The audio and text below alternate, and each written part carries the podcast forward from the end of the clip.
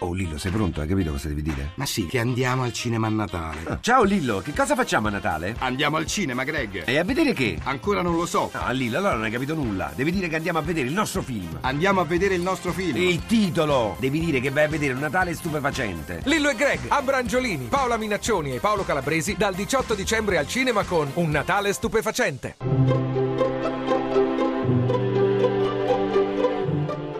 Il pensiero del giorno.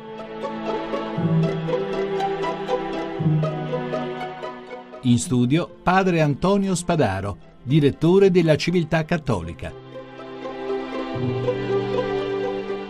Nella società contemporanea sembra che si senta poco il bisogno di fare esperienza. Ad essa sembra sostituirsi l'illusione di una condizione fantastica, senza tempo e senza età, in cui tutto è possibile e nella quale in ogni momento è possibile scegliere ciò che ci pare e poi tornare indietro. Ogni cosa è a tempo determinato, dal lavoro agli affetti.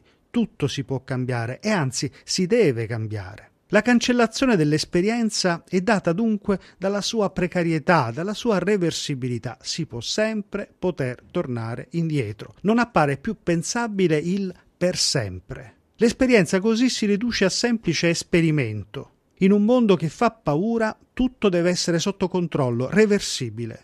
Ma se tutto è nelle nostre mani, allora l'esperienza vera, cioè la vita, ci sfugge come un soffio di vento.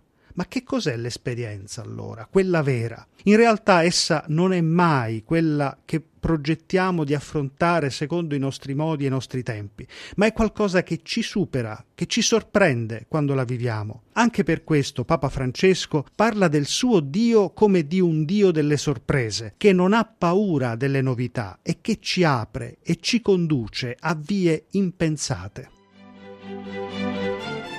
La trasmissione si può riascoltare e scaricare in podcast dal sito pensierodelgiorno.rai.it.